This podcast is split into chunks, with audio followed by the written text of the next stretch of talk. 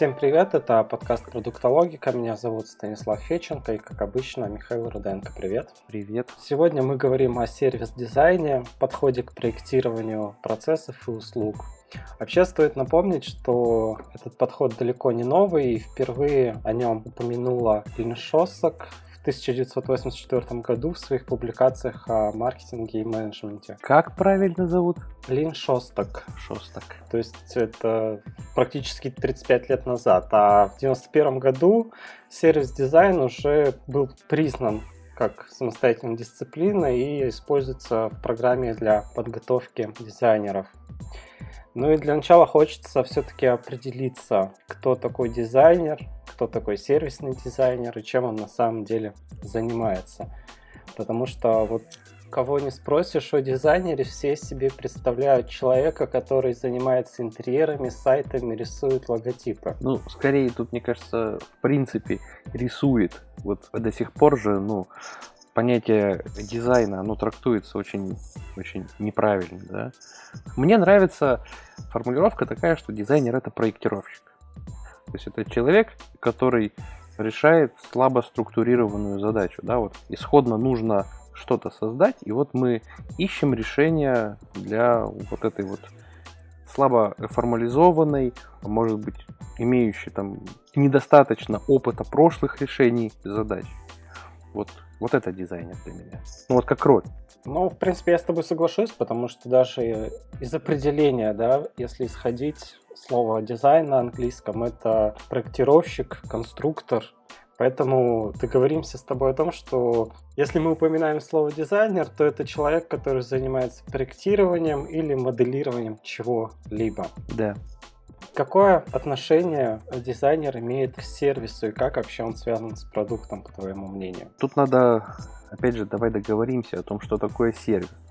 Вот если переводить слово сервис буквально, да, то это будет услуга.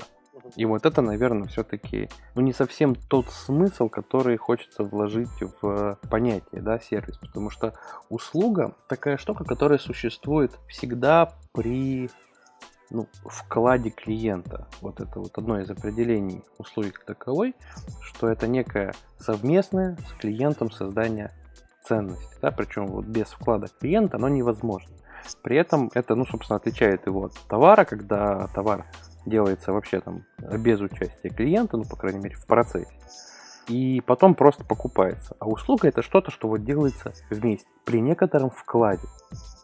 Вот он может быть любой, но так или иначе он есть.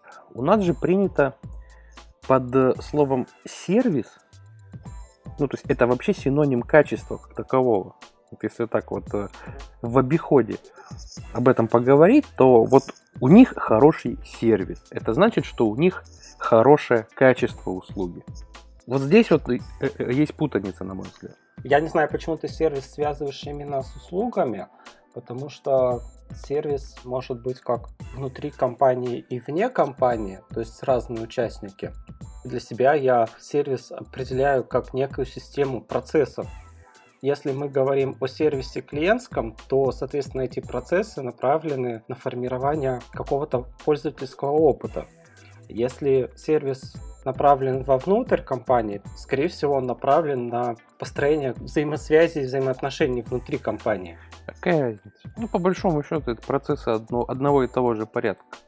Все зависит от того, как смотреть на все это дело. Если смотреть там со стороны, например, менеджмента, то в ряде случаев там, внутренний и внешний потребитель это сущности, имеющие примерно одинаковый приоритет, иногда даже внутренний побольше. Есть такой взгляд, по крайней мере, на компанию, где застряется на этом внимание. Я пытаюсь сейчас на самом деле определиться именно вот с трактовкой, чтобы мы одинаково понимали все эти процессы, потому что сервис в плане вот именно обслуживания и сервис в плане стандартов, которые как бы эти вот процессы обслуживания и формирования э, опыта, если угодно, да, регламентирует, это, ну, там, одна история. А сервис как услуга, как создание ценности, это, это совсем другая история. Вот очень важно понимать, о чем мы сейчас говорим. Не совсем понимаю, почему ты разделяешь сервис как процесс создания ценности и сервис как способ взаимоотношения с клиентами. То есть как процессы построения взаимоотношений. Я не так разделяю. Я разделяю, ну, то есть вот в некотором обывательском смысле. То есть говоря об услуге и говоря о качестве услуги. То есть вот сервис как услуга и сервис как характеристика этой услуги, характеристика качества этой услуги. Я пришел в парикмахерскую, меня там постригли, и вот еще кофе напоили, да, и там, не знаю, массаж головы сделали. Вот это хороший сервис. И вот для многих вот такое разделение как раз существует, что это есть некоторая услуга, да, и как раз от другой такой же услуги там, в соседнем салоне, конкретно вот эту парикмахерскую, отличает именно хороший сервис. То есть сервис здесь выступает синонимом качества. То есть там просто подстригли, а здесь подстригли и напоили кофе. Вот тут сервис есть, а там сервис нет. Но при этом везде есть услуга. Понимаешь вот эту разницу, да, о чем я говорю? Ну да, но получается ты смотришь со стороны потребителя, да? Да. То есть он понимает это как сервис. Но с точки зрения компании, сервис это все-таки процессы и их последовательность, взаимосвязь. Ты знаешь, мне кажется, со стороны компании это даже не совсем так, потому что процессы это штука, которая вообще ну вот если вспомнить менеджмент, да, как дисциплину, то процессы это штука, которая направлена на сохранение статус-кво в компании. Да? То есть это штука, которая делается с целью не допустить изменения, с целью зафиксировать некоторое положение компании, некоторое ее состояние. И вот э, именно для этого существует процессный менеджмент, да, чтобы компания была устойчива, чтобы она не менялась, не шаталась, не барахталась, вот, вот для этого существуют в компаниях процессы. Вот есть еще проектный контур, который, а, ну, соответственно, направлен там для противоположной задачи, да, для того, чтобы компанию как раз поменять. И вот, э, как мне кажется, сервисный дизайн в том виде, в котором и надо заниматься. Это как раз та вещь, которая существует и начинается в тот момент, когда процессы заканчиваются. То есть любой процесс, он неизбежно порождает некоторое количество регламентов его исполнения, да, стандартов, там, процедур каких-то. Ну, то есть эта штука очень формализована. А отношения с клиентами, собственно, ради которого все и строится, да, то есть когда мы говорим о сервисе, и даже шире, наверное, о потребительском опыте, мы имеем в виду все-таки отношения. То есть вот то, какой он должен быть, это э, штука, которая э, регламентируется той частью бизнес-модели, которая отвечает за отношения. Вот эта штука, она не, ну, не формализуема. То есть люди себя не ведут согласно регламентам компании. Это такое, такая мысль, которая почему-то очень, очень трудно доходит до людей, что можно сколько угодно писать стандарты, писать какие-то там типичные ситуации, но в жизни все не так. И клиент, он, э, он в общем-то, ведет себя иначе. Да? Он, он этих регламентов но мало того, что не знают, у него, в принципе, нет никакой причины их соблюдать. И поэтому все косяки, да, которые там возникают, они вот самые страшные и самые, ну, опасные, что ли, для репутации компании, вот ровно в тот момент, когда для них не находится описанного стандарта. То есть, когда компания просто «Ой, я не знаю, как себя вести». Поскольку стандарты принципиально не могут описать все многообразие жизненных ситуаций, да, это невозможно то вот рано или поздно такая ситуация наступает. И вот именно в этот момент, когда компания столкнулась с неописанной ситуацией, с неописанным каким-то недовольством или там со странным запросом, ну то есть что-то пошло не так. Вот ровно в этот момент в компании начинается сервисный дизайн таковой, потому что ровно здесь возникает дизайн, то есть создание вот этого вот опыта нового, и э, вот именно в этот момент э, компания должна очень четко принимать решения, вообще как себя вести, чем руководствоваться, потому что инструкций нет, и чем-то нужно руководствоваться в такой ситуации. А, вот. И вот это как раз область, в которой начинается сервисный дизайн, на мой взгляд. Ну, а тогда результатом сервисного дизайна что является? Ну, я бы сказал, что результатом сервисного дизайна является способность компании в любой ситуации сохранять и вести себя в рамках тех отношений с клиентами, которые заложены у нее в бизнес-модели. Если у нее это получается, да, если она может это сделать, если большинство стрессовых ситуаций она разрешает в рамках вот этих вот принципов, не стандартов, я подчеркиваю, принципов, вот тогда в компании нормально построен сервисный дизайн. То есть она может свой сервис выстраивать так, как это заложено в стратегии, так, как это заложено в бизнес-модели. Ну, то есть нельзя сказать, что вот мы сервисный дизайн один раз делали, и у нас все пошло. То есть это процесс, который происходит перманентно и на протяжении всего существования. Ну, отчасти так. Другое дело, что для того, чтобы формализовать вот эти вот отношения с клиентами, тоже задача достаточно нетривиальная и довольно сложная. И вот ее как раз нужно сделать один раз, условно говоря, и на какой-то достаточно долгий промежуток. Это тоже, наверное, сервисный дизайн, только это его некий ну, подготовительный этап или стартовый этап или первый этап, как угодно. Вот. Но смысл в том, что ты разрабатываешь, э, определяешь вот эти вот отношения, как ты их называешь, как ты их определяешь, определяешь границы этих отношений, определяешь принципы, по которым эти отношения живут, и дальше твоя задача сделать так, чтобы в компаниях вот каждый раз потребительский опыт был сформирован в соответствии вот с этими вот принципами. Поэтому вот, наверное, все вот это вот, и стратегическая часть, и тактическая в полях, вот, наверное, это и есть э, сервисный дизайн. Ну, в моем понимании. Мне кажется, сервисный дизайн это все-таки работа с каналами взаимодействия, проектирования вот этого опыта взаимодействия, опираясь на какие-то принципы. Совершенно верно.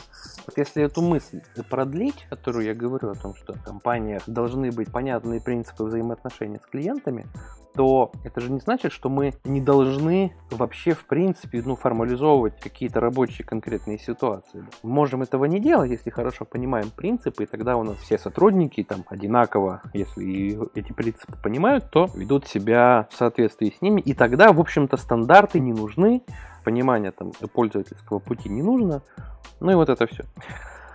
Но это же как бы в теории. На практике все немножко не так, и видение отношений у стратега, допустим, да, у главного вот этого вот человека, который определяет правила игры, и на местах они могут отличаться. Ну, они не только могут, они отличаются. И поэтому очень важно дать какие-то еще ориентиры и приземлить вот эти отношения на как раз вот точки контакта, на какие-то этапы там, пользовательского опыта, интегрировать вот в эти конкретные там элементы взаимодействия с компанией, вот эту идеологию. Вот эта задача, она как раз таки тактическая, это, на мой взгляд, вот то, о чем ты говоришь. Проектирование инфраструктуры вот этой вот, в которой живет и развивается потребительский опыт, таким образом, чтобы в результате вот нахождения и получения пользовательского опыта вот внутри этой инфраструктуры создавались вот те самые отношения, ну или как минимум поддерживались вот эти отношения, да. Вот это тоже часть сервисного дизайна, но она такая исполнительная, это тактическая. Ну, когда ничего этого нет, когда просто инфраструктура не готова, и вот мы, наконец, собрались с руководителем и говорим, ну, все, вот теперь мы делаем сервисный дизайн. И вот начинается история про формализацию отношений, а дальше про декомпозицию этих отношений до конкретных точек контакта. У меня, кстати, на эту тему пример есть хороший, я его для себя как-то сформулировал, и мне кажется, что он недалек от истины. Давай. Это вот небезызвестная тебе компания Nespresso. Ну, когда там обычно на учебных упражнениях там разбираем бизнес-модель Nespresso, мы там описываем, что это какой-то там премиальный сервис, а, бутиковый подход там и так далее, да. Но если немножечко глубже копнуть и посмотреть на окраску этих отношений, будем так говорить, да, про то вот, что они вкладывают вот именно по смыслу, то мы увидим, что Nespresso вообще-то в своих клиентах видит непрофессиональных бариста.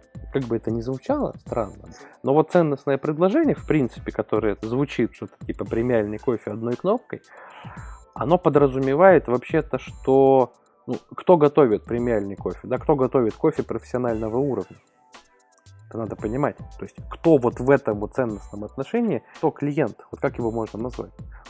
Он э, там, ну, желающий казаться, пусть казаться, да, человеком, знающим, разбирающимся в кофе. То есть, когда ты приносишь там своим гостям чашечку Неспрессо, ты можешь сказать, что это вот такая-то коллекция, это вот там такая-то страна произрастания. Это все написано. Это все написано у них на коробках, и, в общем, они а, работают над тем, чтобы клиент Nespresso, в общем-то, производил впечатление человека в кофе разбирающегося. Это отношение между поставщиком кофе и бариста. Ну вот если так их приземлить на понятную историю. И тогда смотри, все точки контакта, они очень хорошо сюда ложатся. То есть это премиальные бутики, в которые ты ходишь за своим, так сказать, рабочим каким-то стафом. То есть тебя там узнают, тебе там предлагают продегустировать, да, то есть вот смотрите, вот у нас вот есть новая коллекция, попробуйте, оцените. То есть с тобой обращаются как с профессионалом в кофе. Угу. Это важный момент, который, в общем-то, очень легко перепутать просто с хорошим сервисом, но на самом деле это так. То есть вот, они тебе объясняют, как лучше его готовить. Вот что вот этот бленд лучше готовить там в лунга, например, или вот или в эспрессо объеме. Вот эти вот все у них промо-материалы, да, они все вот про это. И видишь, как оно следует из ценностного предложения. То есть мы сформулировали ценностное предложение, мы поняли, кого мы видим в своем клиенте, да, не просто клиента, а вот именно wannabe бариста, если можно так сказать. И вот эта штука декомпозируется на весь потребительский опыт, что я реально, когда захожу в бутик Неспрессо, я чувствую себя действительно человеком, который, ну, что-то в кофе понимает. Это, это ощущение возникает объективно.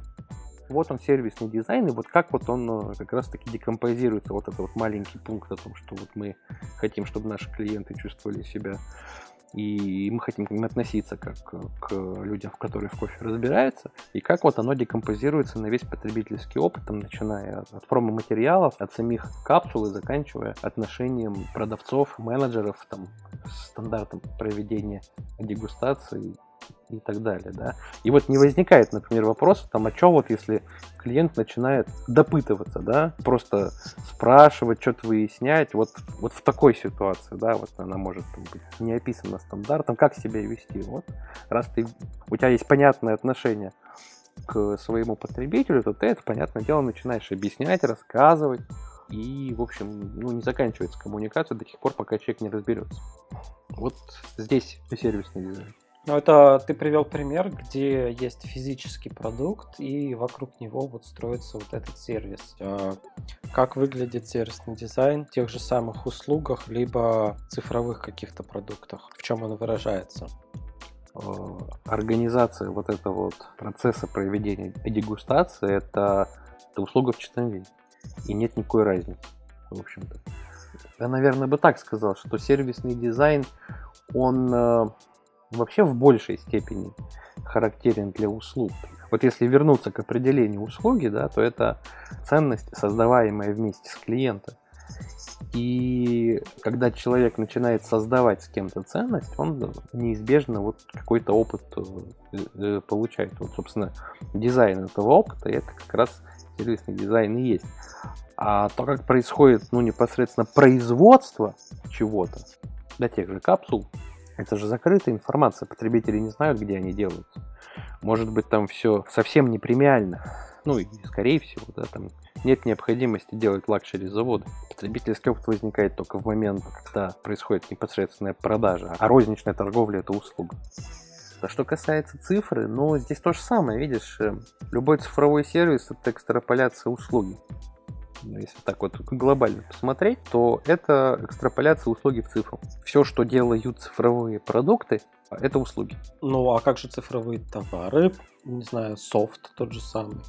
Одним из инструментов получения пользовательского опыта является интерфейс, который, в принципе, является продуктом. Софт, он что-то делает. Софт для чего-то нужен. Любой цифровой продукт является софтом э, просто ну, по форме. Вопрос-то ведь э, для чего он используется. Но если вот привести аналогию, когда ты выбираешь парикмахерскую, вот выбирая, где лучше сервис, то когда ты выбираешь софт, одним из критериев твоего выбора является, скажем так, материальная вещь, это интерфейс. Ну, как и вывеска, а, как и интерьер.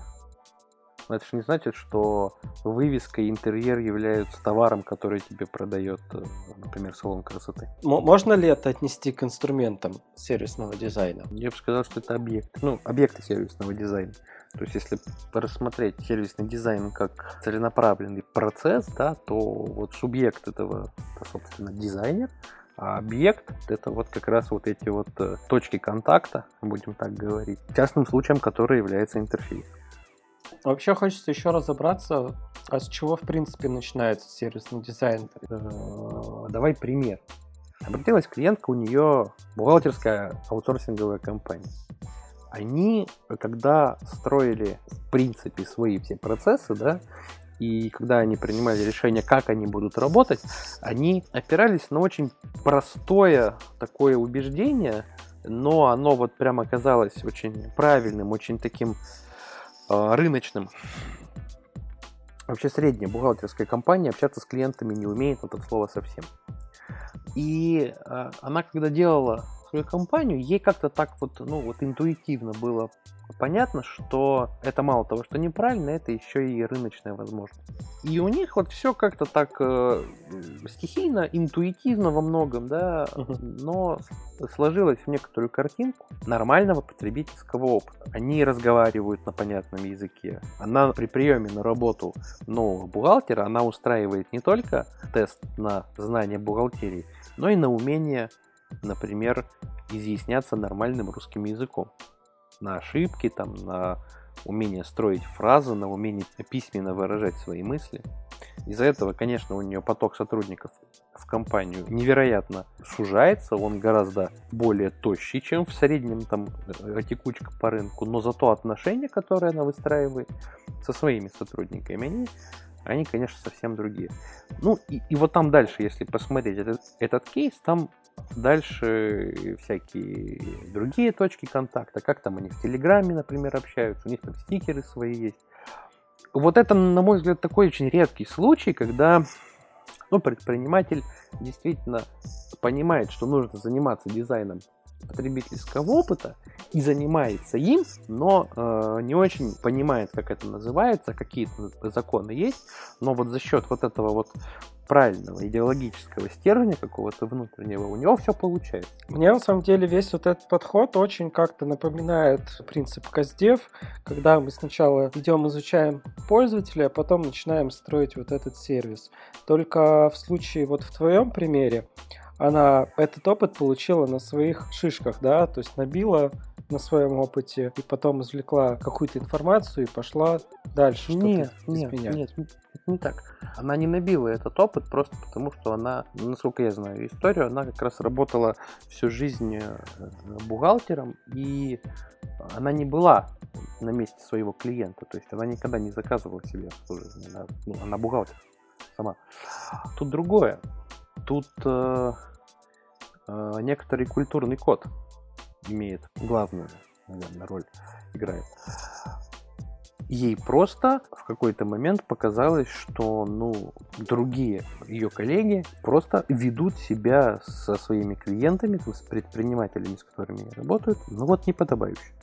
И это, видишь, это не бизнес, то есть это не деловой код, это культурный код, это, это то, насколько ты вообще воспитан, насколько ты понимаешь необходимость выстраивания здоровых отношений. Вот, наверное, к чему. Насколько ты умеешь строить отношения. Умение строить отношения – это культурный код. Это потому что не ограничивается бизнесовыми делами.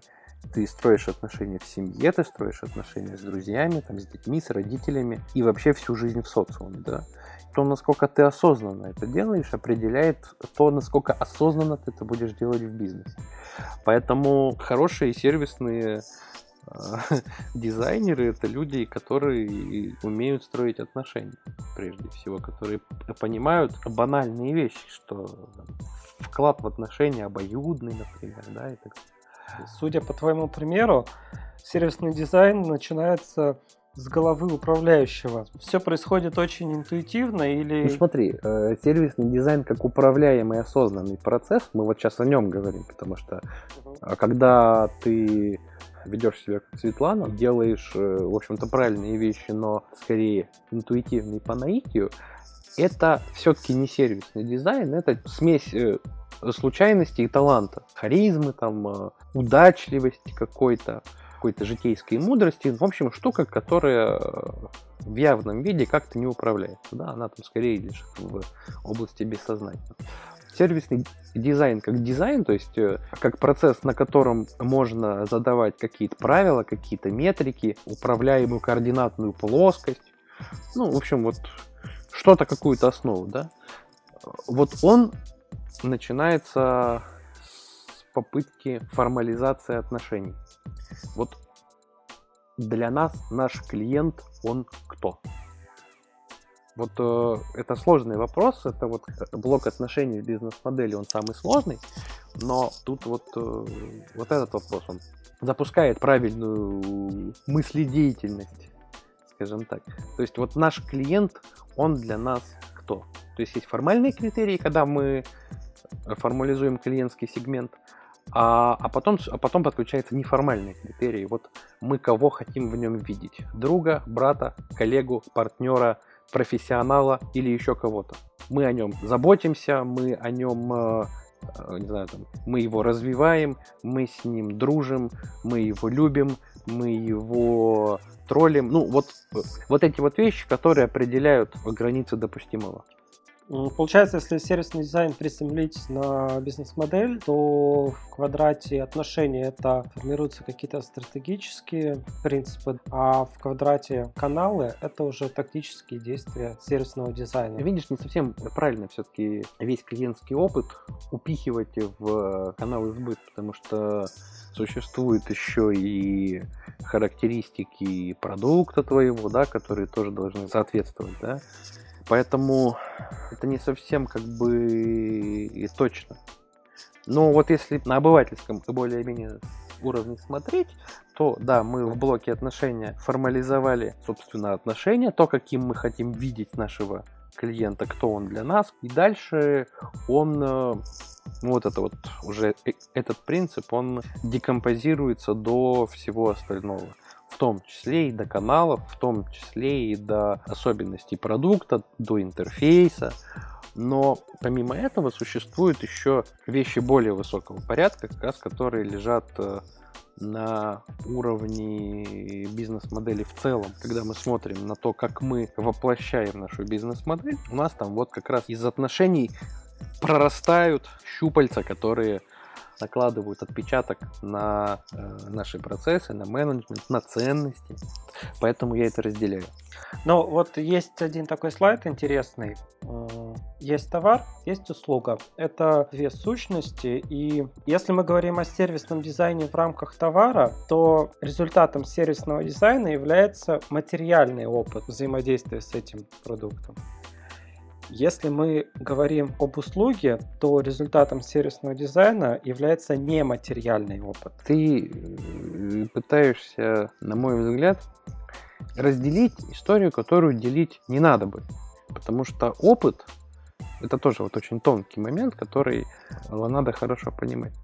Опыт – это характеристика не продукта. У продукта нет пользовательского опыта. Пользовательский опыт – это явление, присущее пользователю. И вот user experience дизайн вообще-то как раз и подразумевает. User experience дизайн это то же самое, что сервис дизайн. Это вопрос терминологии, я поэтому все-таки считаю, что нужно э, говорить, что дизайн пользовательского опыта, потому что, ну, это более грамотно, на мой взгляд. Ну, смотри, для меня результатом сервисного дизайна является некий user experience, который позволяет там, рекомендовать этот продукт, либо продолжать им пользоваться, либо еще что-то. Когда мы взаимодействуем с товаром, тот же самый э, капсул Неспрессо, мы их берем, мы их щупаем, мы видим и получаем некий вот этот материальный опыт от взаимодействия. Это вот это считается как бы материальным опытом. А Нематериальный опыт – это опыт, полученный вот от взаимодействия с услугой. То есть нас вроде бы там подстригли, но мы пощупать э, вот этот опыт не можем. Мы его только ощущаем. Он возникает в любом случае.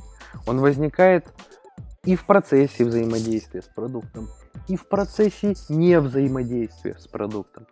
И взгляд как раз-таки вот на пользовательский опыт, как на пользовательский опыт, он вообще-то допускает, что потребителю без нашего продукта лучше, чем с нашим продуктом. Э, такая вот парадоксальная ситуация, но тем не менее, если мы действительно заботимся о потребителе, в какой-то момент мы э, можем прийти к выводу, что вообще-то вот сейчас лучше бы, чтобы наш пользователь с продуктом не взаимодействовал. Вот. Это преследование, ну, в его же интересах, да, по каким-то причинам, совершенно неважно по каким, Тут вот надо четко отдавать себе отчет, что пользовательский опыт это опыт пользователя. Ну вот смотри, согласись, что на пользовательский опыт мы можем влиять с помощью коммуникации, а с помощью там каких-то изменений в продукте, либо вообще созданием этого продукта. Это и есть как бы дизайн пользовательского опыта, когда мы как-то влияем на его опыт. Да, и, по, и поэтому совершенно не важно, что у тебя товар, услуга, информация. А, это совершенно не важно. Если ты смотришь со стороны клиента, то у тебя нет никакой необходимости разделять эти вещи. Но здесь получается как бы немного разная направленность работ. Когда мы говорим о материальном опыте, это все-таки продуктовая работа. А когда мы говорим о нематериальном опыте, это уже сервисная работа. И инструменты, мне кажется, они немного отличаются в проектировании именно этого опыта. Не, ну инструменты могут отличаться. Для проектирования физических продуктов используется, не знаю, какой-нибудь Ульман или там AutoCAD, там 3D Max, да? Это для проектирования физических продуктов. Для проектирования нематериального опыта используется там, текстовый редактор, который пишет э, речевой модуль для клиента или, или тренинг, который прокачивает в линейном персонале способность нормально слышать и понимать клиента. Инструменты разные. Ну, мне кажется, соответственно, это немного разные люди. Нельзя ну, сказать, что один и тот же человек, дизайнер, может заниматься как сервисом и услуг, так и проектированием товаров. Все-таки квалификация у них немного разная. Да, я понимаю то, что и в том, и в другом случае мы работаем с пользователем, но компетенции там для разработки самого продукта и компетенции для разработки услуги, они немного расходятся.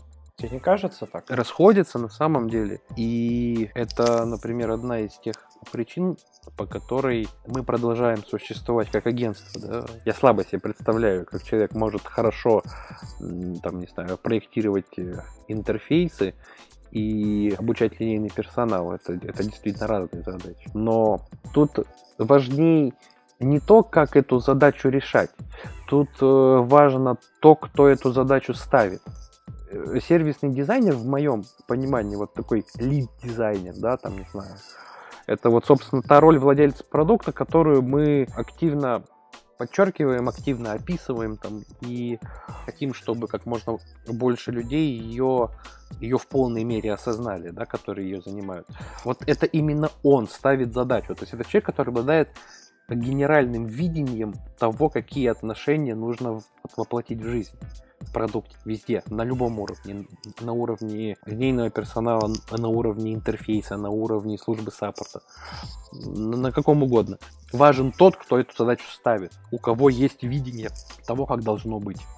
И вот это может быть генеральный директор, но это не совсем все-таки менеджерская история. Это история, вот, которая очень хорошо ложится на плечи э, владельца продукта. То есть владелец продукта может быть и, и директором, а, а, а может и не быть. Как в компании вообще строится процесс э, сервисного дизайна? Кто за него отвечает? Всегда ли это руководитель? Смотри, ставит задачу, как мы выяснили, владелец продукта. Да? И возникает вопрос, а может ли владелец продукта быть внешней ролью? Я считаю, что не может. Это что касательно владельца продукта. А если сервисный дизайнер?